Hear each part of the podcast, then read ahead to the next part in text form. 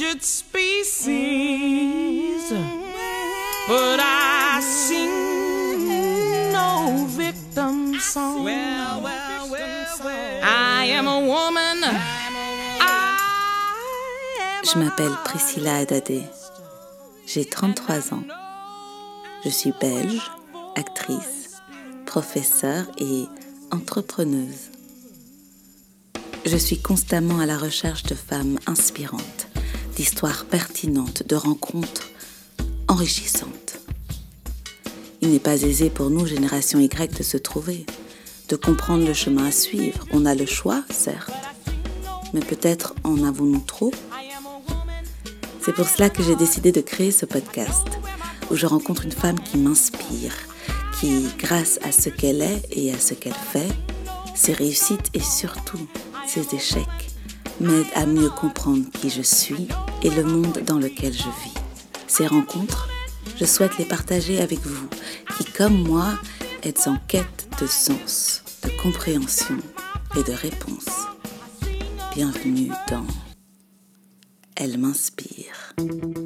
Dans ce premier épisode de la saison 2 de Elle m'inspire, j'ai la joie de rencontrer Béa Ercolini. Ancienne rédactrice en chef du Elle Belgique, Béa est la fondatrice directrice du cercle féminin Béabi et se bat quotidiennement contre le harcèlement de rue grâce à son association Touche pas à ma pote. Une conversation pleine d'anecdotes, de fou rires et de conseils, comme on les aime. Béa Ercolini. Bonjour. Bonjour. Merci d'être une de mes invitées. Tu es une vraie inspiration. C'est vrai, franchement, quand je suis rentrée en Belgique, il y a presque deux ans, tu étais une des premières personnes que j'ai rencontrées au niveau euh, femme, euh, inspirante et qui pourrait peut-être m'aider à faire ma réinsertion dans le milieu belge. Donc, euh, J'ai envie de t'interviewer. Moi, j'ai envie que tu racontes, tu étais où, tu faisais quoi. Et honnêtement, Priscilla, tu m'inspires aussi. Oh, merci. J'adore la manière dont tu joues euh, avec les réseaux sociaux, autour de ton podcast. J'adore ton graphisme, euh, j'adore ton langage. Sans blague, hein, oh, vraiment. merci. Oui. Ah, ça me touche beaucoup. Je vois pas pourquoi on serait inspiré que par des vieilles. hein. Non, mais non, mais pas du tout. Enfin, de toute façon, c'est pas. euh, C'est, c'est- je trouve que justement la raison pour laquelle je fais ce podcast, c'est parce que je trouve il y a quelque chose d'inspirant dans toutes les femmes que, bon, la plupart des femmes que je rencontre, mais il y a aussi celles qui dégagent quelque chose et qui font des qui font au quotidien des choses qui, moi, me donnent envie de me lever et faire allez, on va y aller, on va se battre ensemble. Oh, dis donc, si ça avait pu être pareil avec ma fille, parce que je suis jamais arrivée à lui donner l'envie de se lever le matin. Mais donc, Véa, euh, tu es l'ex-rédactrice en chef du Elle Belgique. Oui. Ça va t'énerver qu'on dise ça à chaque fois, non? Euh, Non, écoute, euh, ça m'énerve pas. C'était une magnifique expérience, une expérience longue. hein. C'était un dream job, vraiment. J'ai adoré. J'ai travaillé avec des gens fabuleux. D'abord les filles de l'équipe euh, et les garçons d'ailleurs aussi. J'ai rencontré des gens fabuleux. On a vraiment pu faire des choses dans une étonnante liberté pour ce genre de milieu. D'abord parce que c'était peut-être avant euh, les, les crises en escalier qu'on a connues depuis, qui ont obligé à réduire les budgets, à revoir les politiques éditoriales, peut-être à, à donner davantage euh, les clés euh, à des départements commerciaux. C'était peut-être un peu moins le cas euh, alors. Euh, et puis aussi parce qu'on avait des éditeurs qui avaient l'intelligence ou la, je sais pas, la bonne idée en tout cas de, de nous laisser une grande liberté. Donc c'était très chouette. Tu n'es plus au L et tu as créé. Non, j'ai quitté le L en euh, fin octobre 2016. Voilà, Ouais. donc ça commence à faire un petit bail. Ouais. hein, ouais. Et depuis, tu as créé BAB. J'ai créé BABI, qui est un cercle féminin, qui a pour spécificité. C'est un cercle, c'est pas un réseau, parce que finalement, des réseaux en Belgique, il y en a pas mal. Mm. Là, on est un lieu physique, on est installé en bordure d'avenue Louise, dans un bel hôtel particulier, dans un coworking qui s'appelle Topos. 367 avenue Louise, venez nous voir. On y est. Ah, c'est voilà, génial. C'est beau, hein Ouais. Mhm. Une, deux, parfois trois activités par semaine. hein, C'est intense. La troisième chose, c'est qu'à partir du moment où quelqu'un, une femme, devient membre euh, du cercle, puisqu'il y a un membership annuel à payer, on la prend, euh, j'ai envie de dire, sous notre aile, ou en tout cas, si elle a... En général, quand on vient ici, c'est parce qu'on a une attente, une demande, un problème, un objectif. Et, et nous mettons vraiment euh, carnet d'adresses, expérience, etc. Écoute. On écoute euh, nos membres et on les poupoute. Euh, je ne vais pas dire qu'on les coach parce que pour être coach, il faut une certification. Je n'ai pas de certification, mais en tout cas, je les mentor. Hmm, génial. Je voulais savoir ton enfance, ton début. J'aimerais commencer par le tout, tout, tout début. Tu es née en 1963 Ouais, je suis née en province, entre Charleroi et Namur dans un village très très ennuyeux où il se passait pas grand chose. Euh, il se passe beaucoup plus de choses maintenant d'ailleurs. Il y a des festivals, il y a des chouettes restos, etc. À l'époque, il n'y avait vraiment pas grand chose. C'est quoi le nom du village? Esoprel. Euh, c'est à côté de Tamine où j'ai fait une grande partie de mes études secondaires, en tout cas, primaire et secondaire. Et euh, mon enfance, c'est la lecture. J'étais euh, une lectrice euh, totalement euh, boulimique, affamée. J'allais à la bibliothèque paroissiale tous les dimanches après la messe. et donc, je prenais cinq bouquins. Et en général, le jeudi soir ou le vendredi, ils étaient terminés. Parce que je bouquinais, je bouquinais. Et, cette envie, tu sais d'où elle te vient? Tes parents, ils lisaient comme ça aussi? Ouais, mon père lisait pas mal, mais surtout, il n'y avait rien d'autre à faire. Ah Attends, on est dans les années 60, euh, 70, euh, en province. Il n'y a rien à faire. C'est un peu loin en plus, c'est un village. Donc, euh, ma mère, elle n'était pas tellement maman taxi, c'était pas son trip. Donc, finalement, le seul moyen que j'ai trouvé de. Il n'y avait, y avait rien à la télé non plus. Mm. Il y avait genre une chaîne en noir et blanc j'exagère un peu, mais pas loin. et alors, comment ça s'est que vous êtes retrouvés dans, dans, dans, dans ce patelin? Enfin, tes parents, ils venaient de là Mes parents, ils sont nés là. Non, euh, ouais, mon père, il est né à Namur. Donc, mon père, fils de mineur, ouvrier mineur, italien. Alors, mon, mon père a commencé à bosser à 17 ans. Il est rentré euh, à l'époque au bon marché ou à l'innovation, je sais plus. Et il a fait sa carrière entre bon marché, innovation, en devenant directeur de l'un, de l'autre, etc. Charleroi, à Namur, à Liège. C'est rigolo parce que il y a un film qui s'appelle, je crois que c'est dans euh, Odette Tout le Monde. Euh, non, non, non, euh, l'histoire de euh, Oscar et la Dame Rose. À un moment donné, on parle de, du directeur de l'innovation de Charleroi ou du bon marché de Charleroi. Et on en parle. C'est pas vrai. Et, et, ce mec, c'est mon père. Alors, je dis pas qu'on parle de mon père, mais c'était la première fois que j'entendais cette expression ailleurs que dans ma famille. Ça m'a fait tout drôle. Ça doit être. ouais. Mais justement, en parlant de livres, tu te souviens quel livre t'avait marqué? Oh, je me souviens qu'il m'a. Je me souviens que je me suis fait gronder par ma mère parce que j'avais piqué les fleurs du mal de Baudelaire dans la bibliothèque et que il est revenu et et qu'il me l'a offert. Et je l'ai toujours avec de très belles aquarelles de la Bocetta. Alors à la fois c'est magnifique et en même temps euh, sur le plan pédagogique c'est pas cool parce que c'est un peu montrer deux deux attitudes euh, d'éducation différentes puisque ma mère m'interdisait, lui m'autorisait, etc. Enfin, j'ai toujours ce livre mon père aussi, outre les bouquins, c'est les grands magasins. Il a été acheteur bouquins, donc j'imagine, j'imagine que euh, c'est aussi pour ça beaucoup de BD. Euh, j'ai appris, j'ai vraiment appris à lire dans Astérix finalement. Et les grands magasins dans les années 60, c'est c'est les Golden Sixties jusqu'à 74, un premier choc pétrolier, etc. C'est assez magique c'est-à-dire c'est des décorations, des trucs qui brillent, des spots, Saint-Nicolas. Enfin, pour une petite fille, c'est une espèce d'univers totalement factice, mais c'est quand même un peu Disneyland. C'est tout ce qui brille, quoi. Pour une petite fille, c'est vraiment ça. Donc, euh, ça, c'est les, souvenirs de mon papa. C'était assez chouette. C'est assez, chouette. Et tes parents, ils sont restés ensemble? Ils étaient ensemble quand Ils sont restés ensemble toujours. Moi, j'ai pas arrêté de leur dire de se séparer parce qu'ils s'engueulaient beaucoup. Mais bon, ils sont restés ensemble. Puis. Euh, et tu avais des frères et sœurs? J'ai une petite sœur qui a 11 ans de moins que moi. Et à propos de mon père, toujours, je viens, je viens de récupérer sa table, son bureau en fait le bureau qu'il a suivi de magasin en magasin, dans, chaque fois dans son bureau. Et je suis euh, assez heureuse de travailler aujourd'hui sur sa table. Est-ce que tu étais une fille à papa un peu? J'étais une fille à papa avec un papa assez absent parce qu'il travaillait beaucoup. Mm. On reproche beaucoup de choses à ses parents et puis quand on grandit, puis aussi quand ils s'en vont évidemment, euh, on commence à, à, à mieux comprendre euh, ce qu'ils nous ont transmis. Et c'est clair qu'il m'a transmis le goût du boulot, beaucoup travaillé.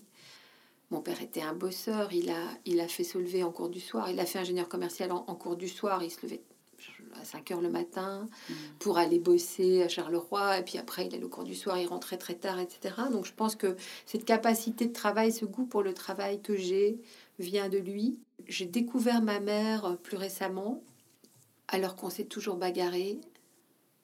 Ma mère se bagarre pour le moment contre la maladie. Et j'ai compris que ma mère était une vraie guerrière à sa manière, une vraie rebelle à sa manière, et une guerrière. Et bah, j'ai beaucoup de chance d'avoir un modèle comme celui-là, Hmm. vraiment. Même si on s'entend pas du tout sur toute une série de choses, euh, elle a toujours été très popote, euh, la maison, euh, tout ça. Elle était femme au foyer? Elle était au foyer beaucoup. Elle a un peu travaillé, mais elle a été souvent au foyer. Mais une femme au foyer chiante. Pardon, maman. qui te faisait un peu remarquer combien elle s'était sacrifiée, etc. Ah. Donc on s'est pas toujours bien entendu. Mais là, euh, c'est quand même aussi quelqu'un de très fort, avec un instinct de survie euh, comme un avion. Est-ce que tu as eu l'impression que on t'éduquait d'une certaine façon parce que tu étais une fille? Je crois que je fais partie d'une génération de filles qui ont été élevées ici, euh, je vais pas dire comme des garçons, alors, en tout cas par rapport aux professionnels.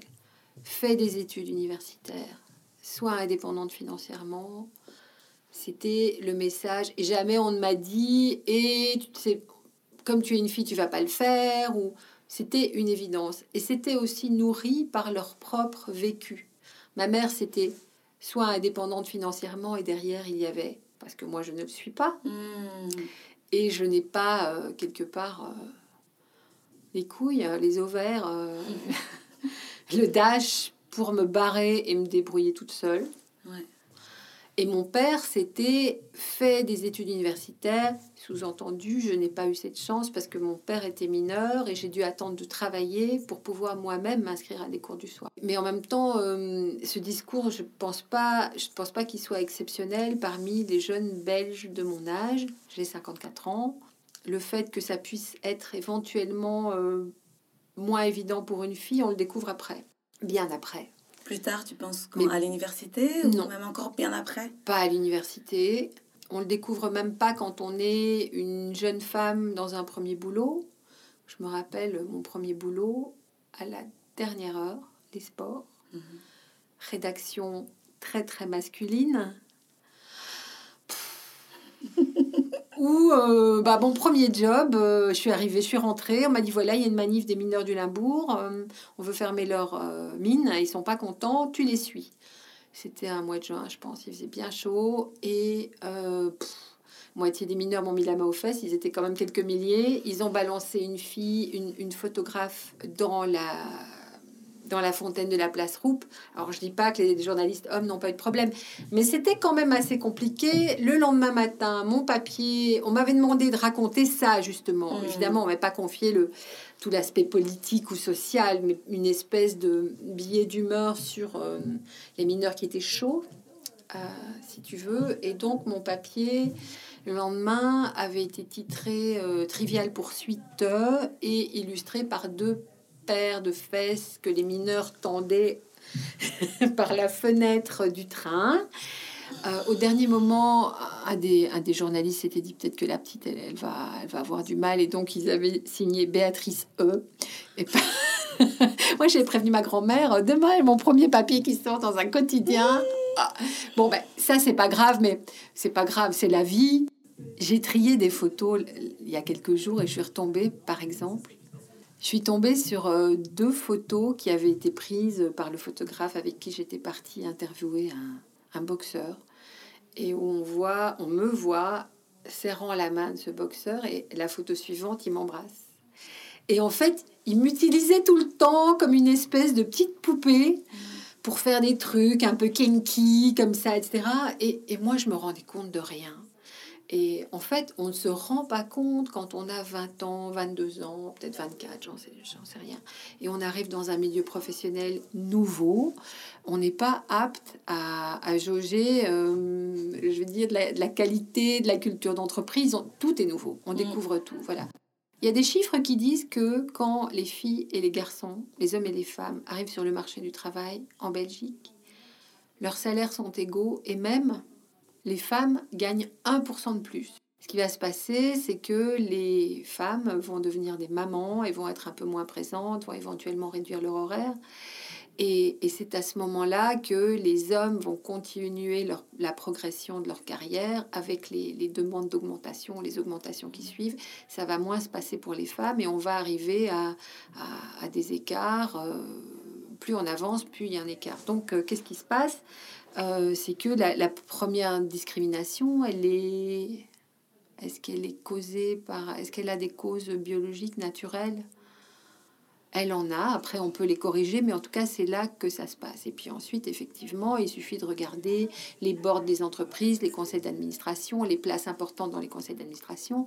On sait, et, et en général, une hiérarchie, on sait que plus on monte, moins il y a des Oui, femmes. OL, bah, j'avais deux patrons, c'était deux hommes. Et tout le reste de l'équipe, pratiquement, c'était des femmes.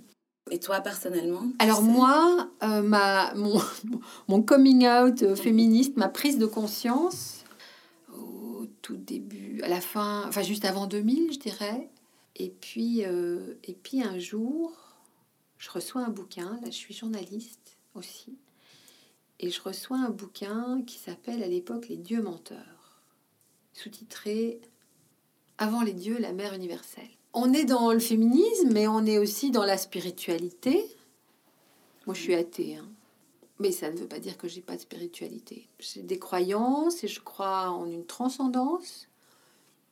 Alors peut-être d'une, il y a des gens qui vont dire ouais c'est facile de faire son marché. Ok, je fais mon marché, mais bref, je, je lis ce bouquin sur les couches, les strates des différents textes, des textes de Mésopotamie, euh, etc. Et puis les mythes, même jusqu'à la mythologie grecque et romaine, et qui met en évidence le fait que, alors ça c'est la thèse de l'auteur qui s'appelle Françoise Grange, que avant l'arrivée de l'histoire avec un grand H et donc de l'écriture, il y avait une culture ou des cultures euh, basées sur euh, la lignée féminine. Alors c'est bizarre à dire, mais j'ai une espèce d'état de conscience modifié à la lecture de ce bouquin. Je suis tellement bouleversée. Non seulement je pense des choses, genre c'est intéressant, nanana, ça fait que je ressens quelque chose qui touche à ma respiration et qui est un petit peu comme euh, je ressens très fort ces générations et générations de femmes. Et je suis quand même bouleversée. Et donc, il y a un communiqué de presse avec le bouquin. J'appelle le- l'éditeur et je dis écoutez, est-ce que c'est possible d'interviewer euh, Françoise Gange, l'auteur de ce bouquin? Pas de problème. À 14h40, j'ai Françoise Gange au bout du fil, quoi. J'en parle là, j'en ai encore euh, Mmh, le poil qui se dresse. Et, euh, et je fais une première interview, et puis on se rend compte, je fais une deuxième interview, je publie à l'époque, c'est dans la Libre Belgique ou dans la Libre Essentielle, dans la Libre Essentielle, je crois. Et on devient, on, on- on commence à se voir pas mal, on devient amis. En fait, amis, mais en même temps, elle est beaucoup plus âgée que moi. Françoise est une espèce de maman, de mère universelle, c'est ce dont elle parle dans ses livres. Elle est un peu aussi comme une grand-mère pour ma fille, qui est toute petite à l'époque.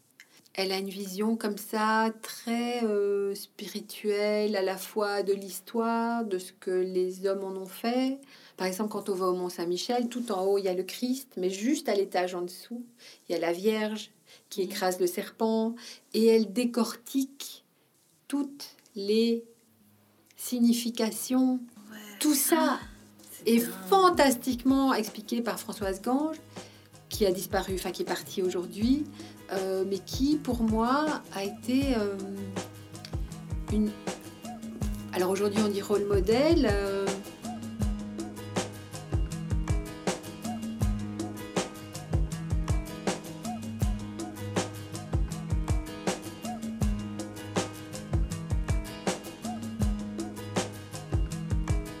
Le L.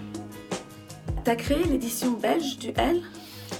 Alors, écoute, j'ai créé l'édition belge du L dans l'état actuel, mais il y avait le L avant en. Belgique depuis longtemps, sous différentes formes. Et la forme juste avant, c'était que quand en Belgique on achetait le L, on achetait le L français si on parlait français, on achetait le L Hollande si on parlait néerlandais, et il y avait à l'intérieur, au début, quelques pages, un cahier, comme on disait, le cahier belge, qui était fait en Belgique, qui était pas vrai. Il n'y avait pas une vraie rédaction, il n'y avait pas une vraie équipe, et c'était très fort des annonceurs, donc des publicités belges, et un petit peu de publi rédactionnel belge globalement. hein. Un petit peu, il y avait un peu de rédaction, mais c'était euh, pas très important. Il n'y avait pas beaucoup de pages. Ouais. Et puis là, vraiment, toi, tu as créé le belge, 100% belge, Made in Belgium. ouais, de la page 0 à. Oh, bah parfois, euh, on est allé jusqu'à, euh, je sais pas moi, euh, 300 pages, euh, Ouais. un peu plus, je sais plus, dans les, les grandes, grandes années. euh,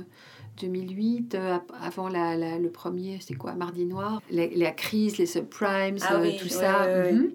Et tu te souviens au début, les premiers freins que tu as, que as rencontrés en voulant faire ce L euh, comme, comme il est maintenant, comme nous on le connaît maintenant, comme ma génération. Moi, je me souviens que de celui-là, vraiment, hein, de, du 100% belge. Alors c'est intéressant que tu parles de freins parce qu'effectivement, il y en avait un paquet. Ouais. La première chose, c'est que, euh, par exemple, euh, un de mes premiers rédacteurs en chef, qui était un, un peu un poids lourd dans la presse à, à Bruxelles, me dit euh, Pff, marchera jamais. 15 jours avant la sortie, il dit Bon, alors ton truc, euh, ça avance Euh, Je dis Ouais, ouais, ça avance. Puis il me dit euh, Ah bon, et alors est-ce qu'ils ont euh, retiré le L France du marché? Je dis Non. On aurait bien aimé, mais non. Mm. Il me dit, oh, marchera jamais. Super. Bah, ça a quand même pas marché. Pas, pas mal marché, pardon. ça a quand même pas mal marché. Et en 20 numéros, on était break-even. Ça veut dire que l'investissement était récupéré. Mm. C'est pas mal. Parce que si je me rappelle bien, bon, faut peut-être que tu vérifies, mais le Vif l'Express, ils ont mis 20 ans, genre. Tu vois, donc 20 numéros, euh, ça veut dire que la petite équipe euh, qui était là a beaucoup, beaucoup travaillé.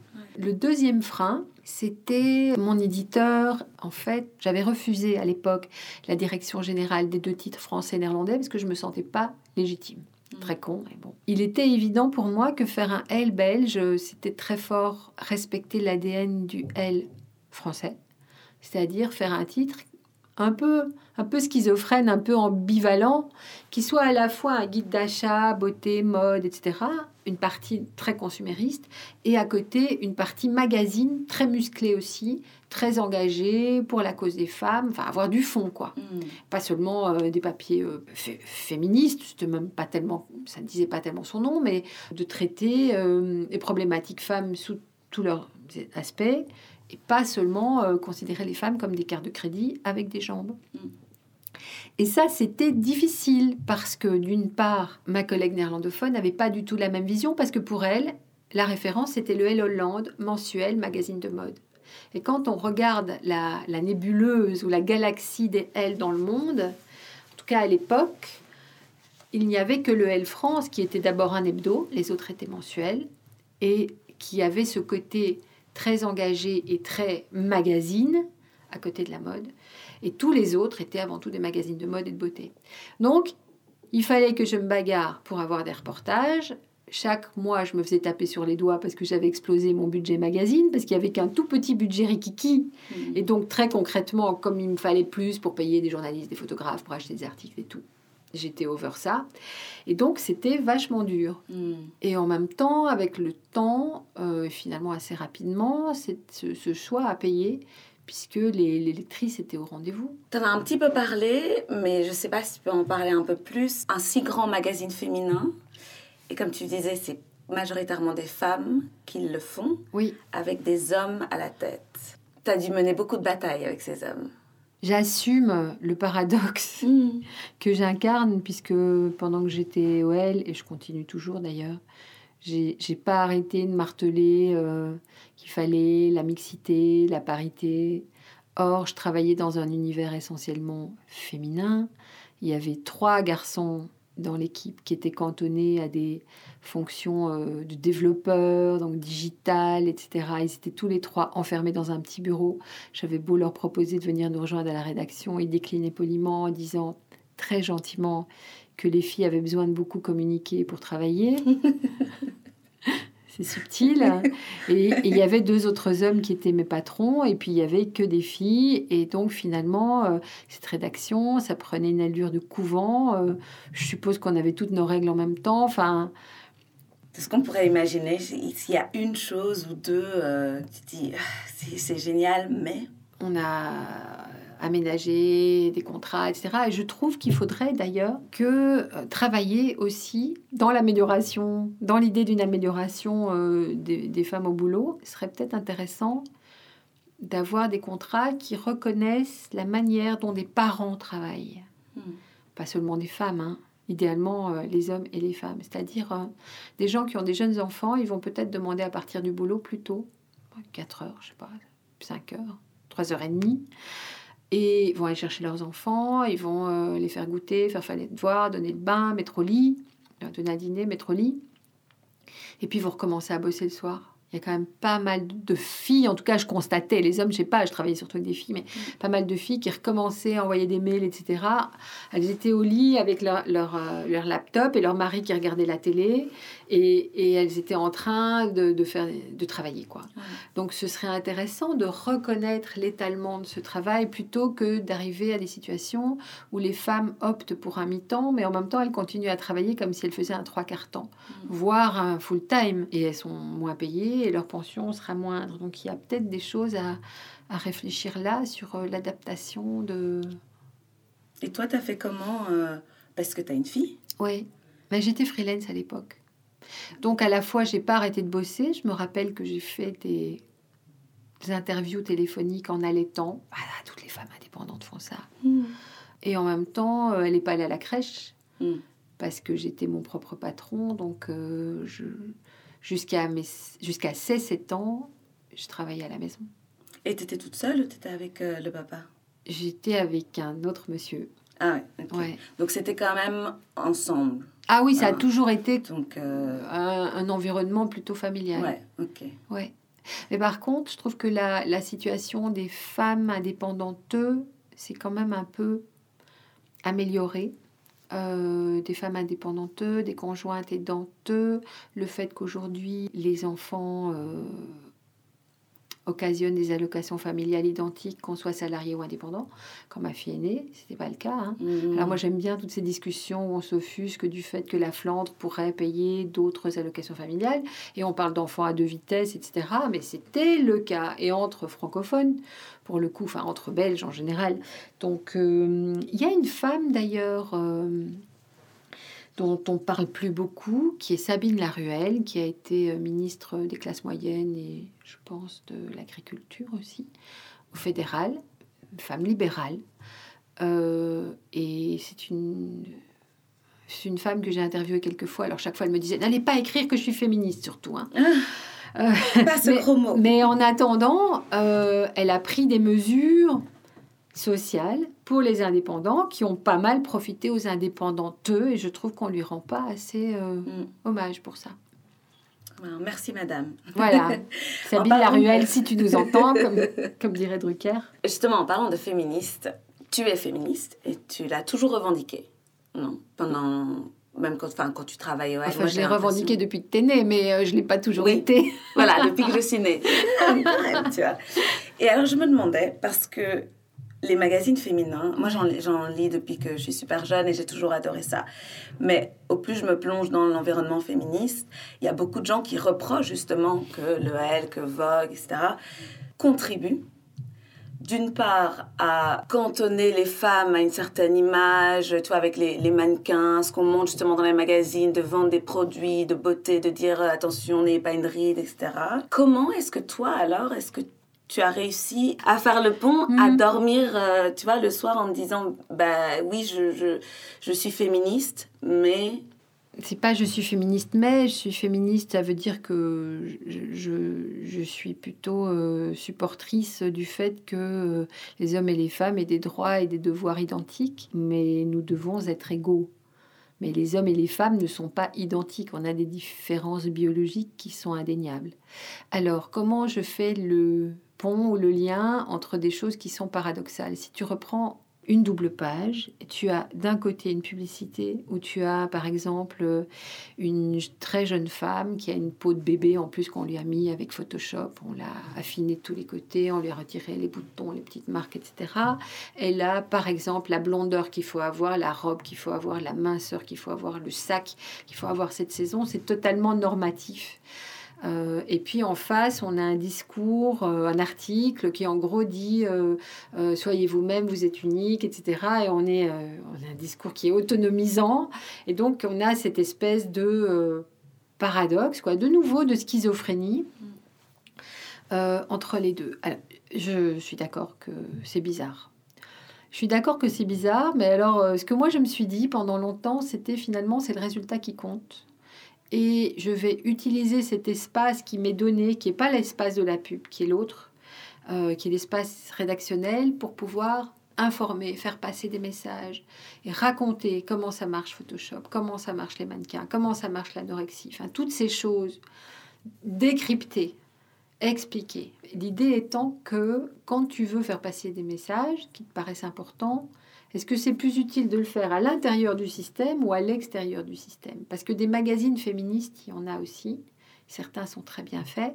Des, des, réunions de bonnes femmes entre elles, euh, il y en a, j'y assiste depuis euh, maintenant, on va dire une trentaine d'années, mais elles sont toujours entre elles et en petit comité. Et de toute façon, elles sont convaincues, donc euh, ça sert à rien d'aller les convaincre. Donc c'est intéressant d'aller, on va dire entre guillemets, évangéliser les masses et en tout cas mm. essayer de spreader le message. Euh, c'est ma politique maintenant. Je reconnais que par moments, c'était pas très confortable parce que euh, y a quand même des moments où, par exemple, pour publier des photos des défilés, ben, on est tributaire des défilés eux-mêmes, et euh, c'est pas nous qui avons choisi les mannequins qui sont manifestement pas très nourris et pas très en bonne santé. Et voilà, il m'est arrivé de demander à notre euh, picture editor de, de, remplumer des filles qui étaient trop maigrichonnes, quoi.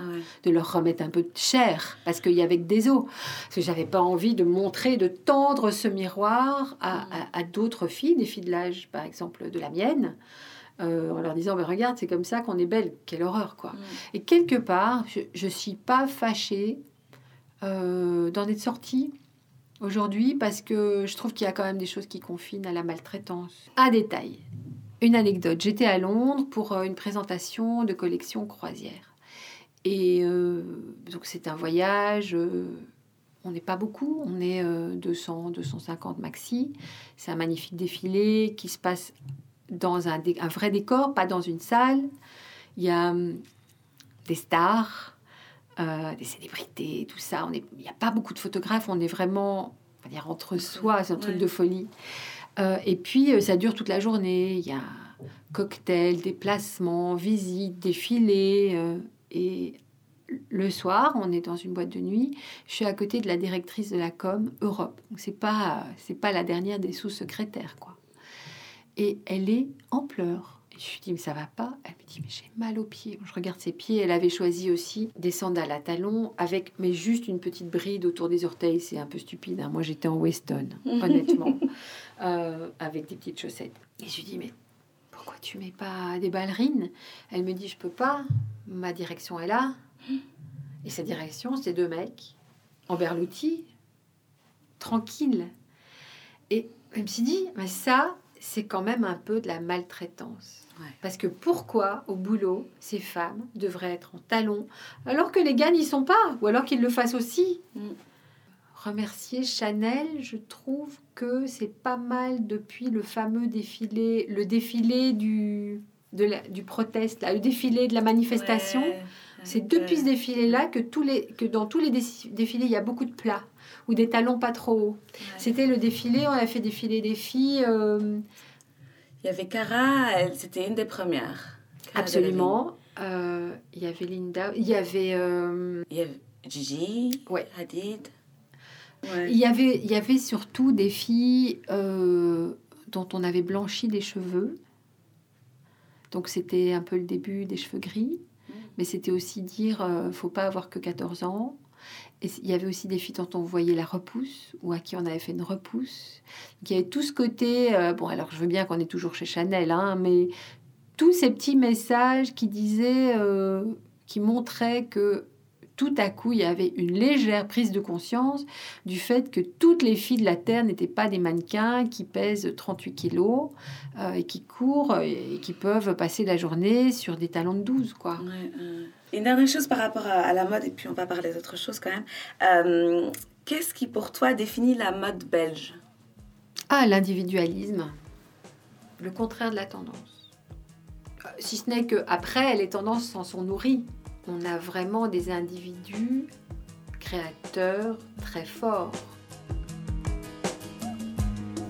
En 2012, l'association Touche pas à ma pote prend vie et combat depuis bien avant MeToo le harcèlement de rue et le sexisme au quotidien. Des matchs d'impro dans les écoles aux campagnes publicitaires, Béa nous confie comment est née cette initiative. Donc en 2012, je suis rédactrice en chef OL. Euh, le film de Sophie Peters, Fuite, femme de la rue. Et pour la première fois depuis euh, les 9 ans que je suis OL, je réalise que c'est un sujet euh, que partagent les francophones et les néerlandophones, parce qu'en général, elles ne parlaient pas de la même chose. Et, et aussi, très vite, je suis énervée par le fait qu'on reproche à Sophie euh, d'être flamande, donc sans doute de ne pas aimer Bruxelles, et puis elle est raciste, elle stigmatise une communauté, etc. Ça m'énerve. Parce que je dis, merde, pour une fois que les femmes l'ouvrent, hop, on leur dit tout au- aussi vite de se taire, parce que sinon, on les traite de fachos. Et donc, euh, je me dis, bon, bah, ce serait chouette, on est, on est euh, fin juin, début juillet, je prépare le September issue, et euh, je me dis, bon, bah, qu'est-ce que je fais? Bah, Je vais faire d'abord un article pour reparler de ce truc à la rentrée plutôt qu'on enterre le sujet. Et aussi, je voudrais bien lancer une campagne. Et là, je fais une espèce de petit crowdfunding euh, entre soi avec euh, Isabella Lenarduzzi, mon éditeur, avec quelques femmes politiques euh, qui sont à l'époque euh, Viviane Tettelbaum et Céline Frémaux. Et il y a Fadila Lanan qui arrive derrière, et chacune met euh, quelques centaines d'euros dans un chapeau pour financer un petit sticker. Et à la rentrée, je sors ce truc, le sticker est offert sur le magazine, je, je crée, euh, je, demande à mon, je demande à mon éditeur s'il veut bien créer un espace euh, touche pas ma pote sur le site tout neuf, site duel. Il me dit non, non, non. Je dis bon, d'accord. je vais faire un groupe sur Facebook en 15 jours. On était 6000. Euh, je voyais les gens ting, ting, ting qui s'inscrivaient comme ça. C'était assez hallucinant. Et, et commence une, une longue discussion que je modère. euh, là, t'apprends. Hein. Que, entre, euh, entre ceux qui disent ouais, c'est que des racailles, euh, et ceux d'en face qui disent vous stigmatisez une communauté, euh, tu apprends à tenir les gens à distance en essayant de supprimer le moins possible. À un moment donné, parfois, il faut vraiment le faire. Voilà, puis euh, surtout beaucoup, beaucoup de témoignages de filles et de très jeunes filles de la ville, de la campagne, des Belges, des pas Belges, des sans voile, des avec voile aussi, qui expliquent, qui racontent, qui disent mais c'est horrible, c'est horrible. quoi. Voilà, et donc l'envie de faire, un- de faire quelque chose. Et puis surtout, après, je commence à être contactée par la STIB. Et donc ces gens me disent, bah, on vous donne des espaces, on vous donne un tram, on vous donne des sous. Dis, bah, C'est génial. c'est chouette, sauf que je peux pas les mettre sur mon compte personnel. Euh, D'ailleurs, au début, l'argent arrive sur le compte de mon éditeur, ça ne va pas non plus. Donc, il faut absolument créer une structure. Donc, une ASBL, et me voilà présidente d'une ASBL. Et au début, c'est vraiment très compliqué parce que je suis pas beaucoup.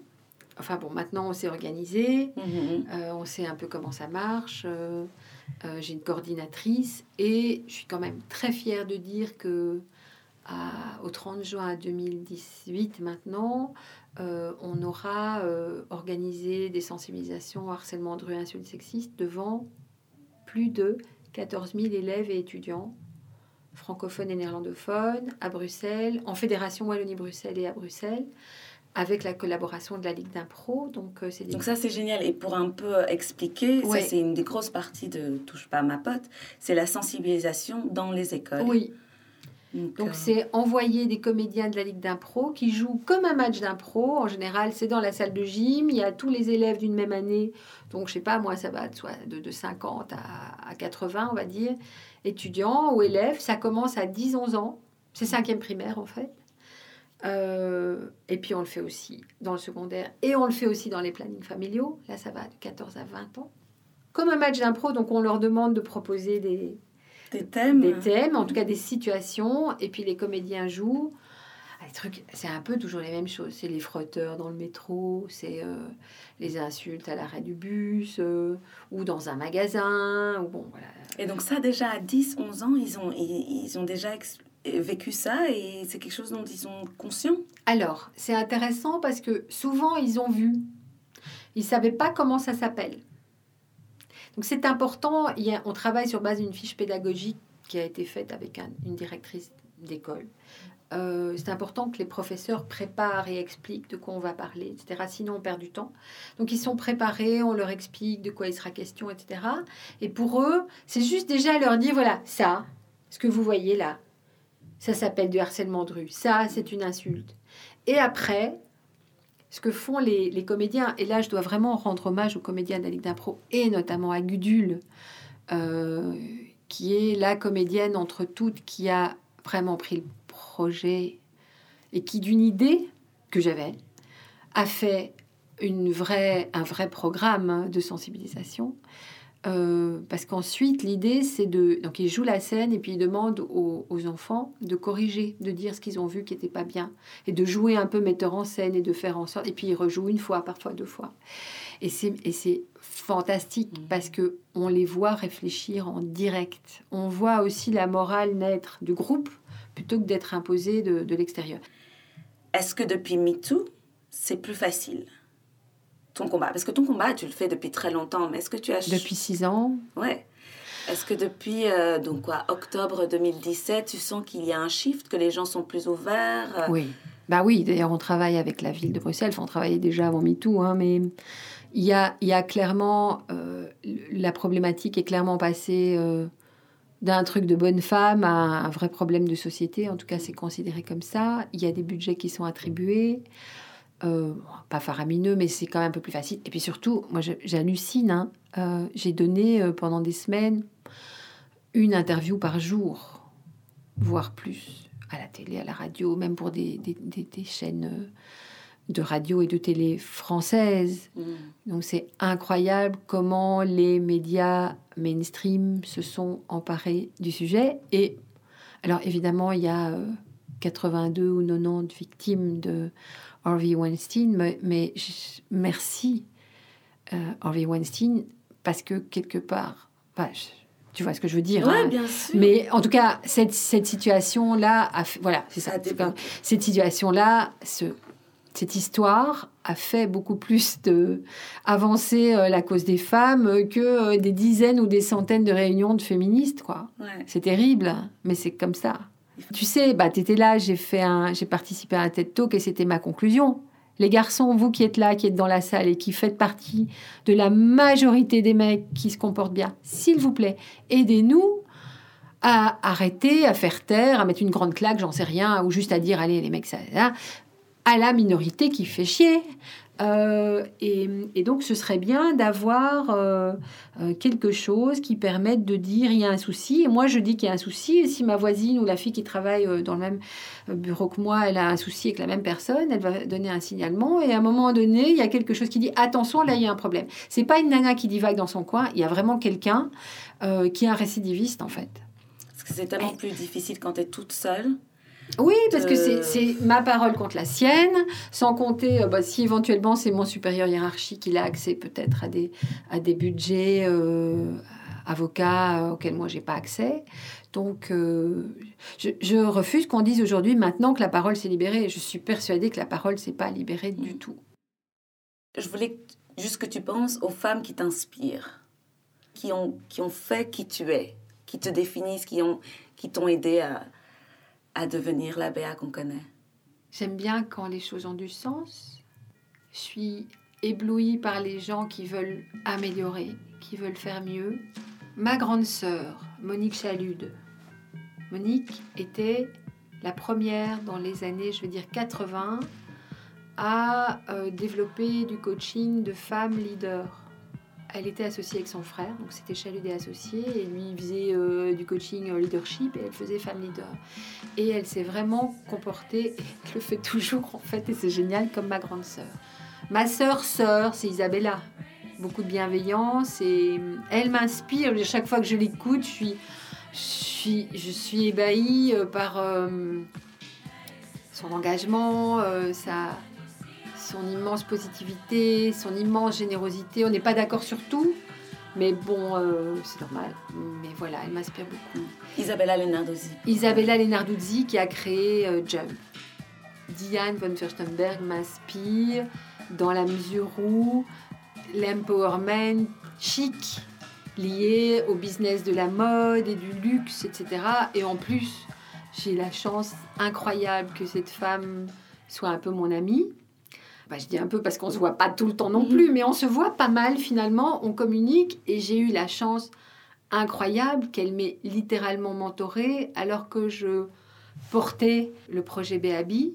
Je suis portée, c'est un peu comme une grossesse, mais je suis allée chez elle plusieurs fois et euh, notamment c'était tellement drôle parce que j'étais en plein changement, j'ai changé tout, changé de boulot, changé de maison, changé de- d'amoureux, etc. Et elle lisait en moi comme un, un livre.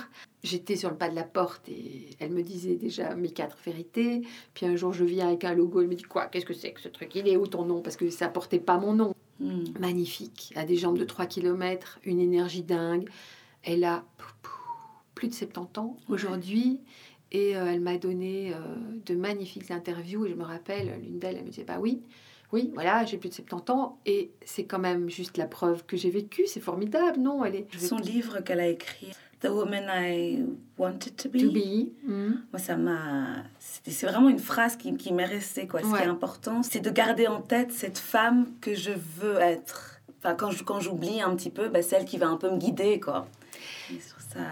Je pense comme toi, mais en même temps, aujourd'hui, il y a quelque chose avec la situation aujourd'hui. Que quand Diane voulait être cette femme qu'elle voulait être, c'était pas mal malgré ou en opposition à toute une série de conventions qui voulaient qu'elle fasse pas ce qu'elle faisait, etc. Mm. Et nous, aujourd'hui, finalement, des modèles, on en a pas mal. Ouais. Et aujourd'hui, quelque part, c'est pas toujours évident de s'y retrouver. Parce que je t'ai parlé de Diane, je peux te parler euh, de Michelle Obama, Mm. que j'adore, et Oprah Winfrey aussi. Alors Esther, Esther est une star aux États-Unis, Esther Perel, et Esther est avant tout thérapeute de couple, psy et conférencière, gourou des relations. Et donc il y a tout ce contenu psy, bon, qui est déjà très intéressant en soi. Il y a un super podcast que j'ai commencé à écouter. Mais oui, et il y en a en français. Begin? Oui, alors c'est génial. Alors, Where Should We Begin? C'est très particulier parce que ce sont des enregistrements de thérapie. Donc, ce sont des couples volontaires qui ont répondu à une, annon- une annonce. Elle n'a pas caché des micros dans, dans son cabinet Fifth Avenue, mais donc elle a mis, elle m'a dit, on a mis un poste, on a eu 1500 réponses. Trop bien. 1500 couples ont accepté, enfin, elle n'a pas fait 1500, mais ont répondu en disant oui, nous, on est d'accord de venir faire une thérapie et d'être enregistré. Parce que c'est une thérapie avec Esther Perel, parce qu'aussi ça va être gratuit. Et elle dit c'est fantastique parce que j'ai plus euh, seulement des stars et des gens très riches, c'est des gens qui viennent de partout aux États-Unis. D'ailleurs, le- l'éditeur Audible a payé euh, leur déplacement, parfois leur hôtel, etc., pour que ce soit possible. Et donc, pour la première fois, on peut écouter une thérapie de couple. Alors, c'est une vraie séance de trois heures, et puis ça a été recoupé parce que ça dure pas. Bien sûr. Voilà, Ouais, ça, ça dure un peu dure, plus euh, d'une heure. 50 minutes, Oui, heure, ça. Bon, voilà. Et donc ça, c'est Esther. Et moi, ce qui me fascine chez Esther, c'est pas seulement l'originalité de son propos. Elle donnait une conférence à The Wing Mm. devant de jeunes entrepreneuses, donc des filles qui avaient créé leur boîte, qui avaient la trentaine. Et elle leur disait, alors voilà, les filles, on vous a dit qu'il fallait faire vos études, vous avez fait vos études, vous avez réussi vos études, vous avez créé votre boîte, vous avez développé votre réseau, la preuve, vous êtes ici. Et puis le next step, c'est quoi? C'est que vous devez tomber amoureuse d'un garçon ou d'une femme, et puis faire un enfant, et entre-temps, peut-être acheter, enfin ça c'est moi qui dis, un break, un labrador, une maison, etc. Et dit, Eh, vous êtes là Normalement, vous êtes des battantes, mais là, vous attendez. Alors, soit vous attendez de choisir, ou vous attendez d'être choisi, mais vous attendez que votre horloge biologique qui fait tic-tac, tic-tac, tic-tac, comme ça. Et puis elle dit, mais pourquoi vous faites pas tout à l'envers? Pourquoi vous faites pas un enfant avec votre meilleur ami? Si ça tombe dans 10 ans avec lui, vous entendrez encore. Mm. Alors que avec l'homme dont vous serez tombée amoureuse, ça sera la guerre. Voilà. Enfin bon, ça c'est sur trois. ça, c'est Esther, quoi. voilà. Euh, mais moi, ce qui me- ce qui m'intéresse beaucoup chez elle, c'est euh, la manière dont elle est en train de s'organiser, la petite anversoise là, de New York. Enfin, elle n'est pas petite, mais Mm.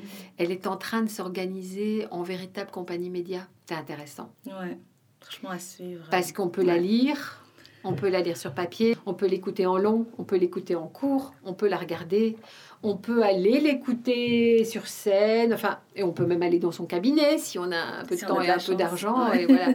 Euh, donc, c'est c'est vraiment intéressant. Bon. Et puis, alors, il y a toute une série de femmes qui sont euh, sans doute moins connues et que j'ai la chance de connaître, qui me donnent une énergie de malade et de l'espoir. Marion Fénart, qui est une... Elle est maintenant thérapeute, elle était à la base uniquement infirmière, et elle a créé, mais il y a longtemps, hein, dans les années 80, elle a créé toute une structure qui s'appelle Arémis, qui est une ASBL et qui fait du soin palliatif à domicile. Et cette problématique du soin, on va pas dire palliatif, mais continu, c'est-à-dire quelqu'un qui a une grave maladie, ben, on ne lui fait pas du soin palliatif tout de suite, il fait du soin palliatif euh, quand il est vraiment en bout de vie. Mais le fait de pouvoir être malade et rester à la maison, ou rentrer à la maison, et pas aller à l'hôpital, c'est quand même quelque chose d'important. Et c'est aussi une problématique femme, parce qu'en général, quand il y a quelqu'un qui est malade, que ce soit un parent en fin de vie, ou un enfant qui a une maladie grave, qui c'est qui s'y colle? C'est les filles. C'est toujours les mamans, les sœurs, les filles. Donc, euh, C'est dingue. il y a hein. un truc à mettre en place au niveau sociétal. Ouais. Euh, et ça existe. Ouais. Ce sont des associations qui ont mis ça en place. Donc, euh, il faut peut-être, comment dire, généraliser l'approche. Enfin, je sais pas, moi, je, c'est pas moi qui fais ça, mais je trouve que c'est une thématique importante. Ça m'a été signalé par Nissim Israël. Je ne sais pas si tu as connu. Olivier Strelli Oui. En Belgique, mais aussi dans plusieurs pays d'Europe. C'était un créateur, une star. Ouais. ouais, Vraiment. je. Il y a eu plein de magasins, Saint-Tropez, enfin un peu partout. Et euh, il m'a appelé il n'y a pas longtemps. Et, hum, parce qu'il était à l'hôpital, soigné pour une maladie comme ça, grave.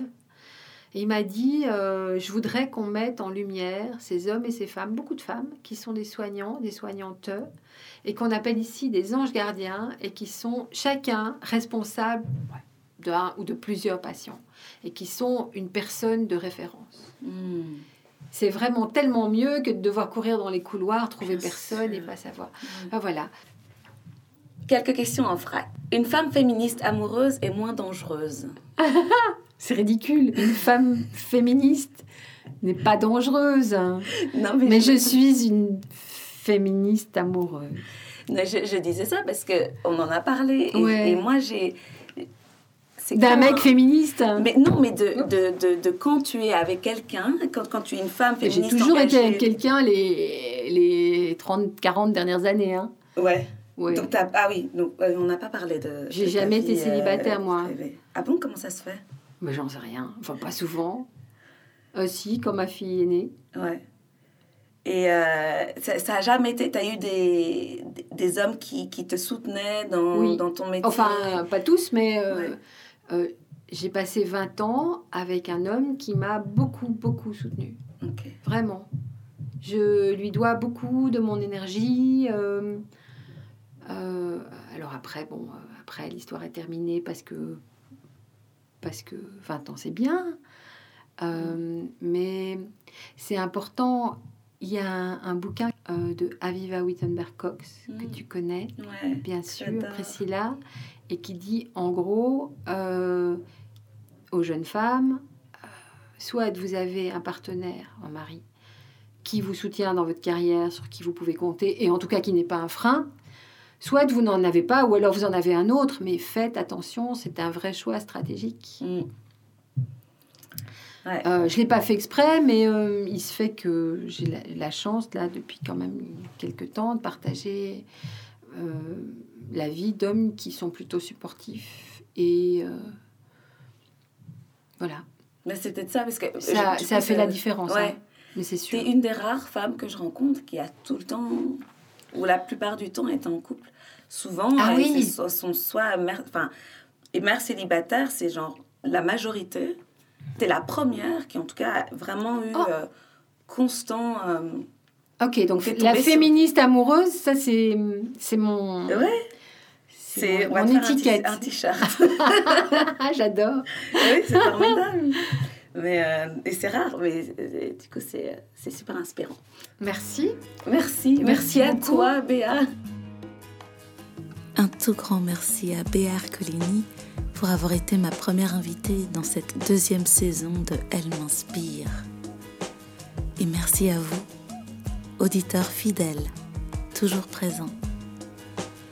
Et un remerciement particulier à toutes celles et ceux qui nous ont soutenus pour la campagne crowdfunding. Sans vous, cette saison ne pourrait exister. Je tiens donc particulièrement et chaleureusement remercier mes anges. Mélanie de Cellier, Gilles Lurquin, Catherine Onliasso, Marie-Alice de Graff, Emmanuel Adadé, Fabrice Dorego, Hilde Anneuse, Cécilia Adadé, Erwan Jouan, Jules Alindé, Adélaïde Djamba, la famille Amoussou, Dominique Méan, Michel Hirsch, Joël Capombolé, Martin Oalund, Eva Oalund, Henrik Oalund, Emmanuel Chiapone Periou, Elisabeth Roche, Tony Couton, Valérie Pochot, Nadia Dablaka, Christo Dablaka, Nelly Magali, Christina Wallen, Fatoumata Sidibé, Ladi Emeroua, Touria Ouchan, Yeba Olaye, Vincent Guérin, Chantal Eboko, Benjamin Cadière, Julie Foulon, Nélia Williwa, Ivoire et Cyrina de Rosen, Diva Zegbe, Patricia Phillips, Julie Henez, Stéphanie Walker, Claudia de Castro Calderigna,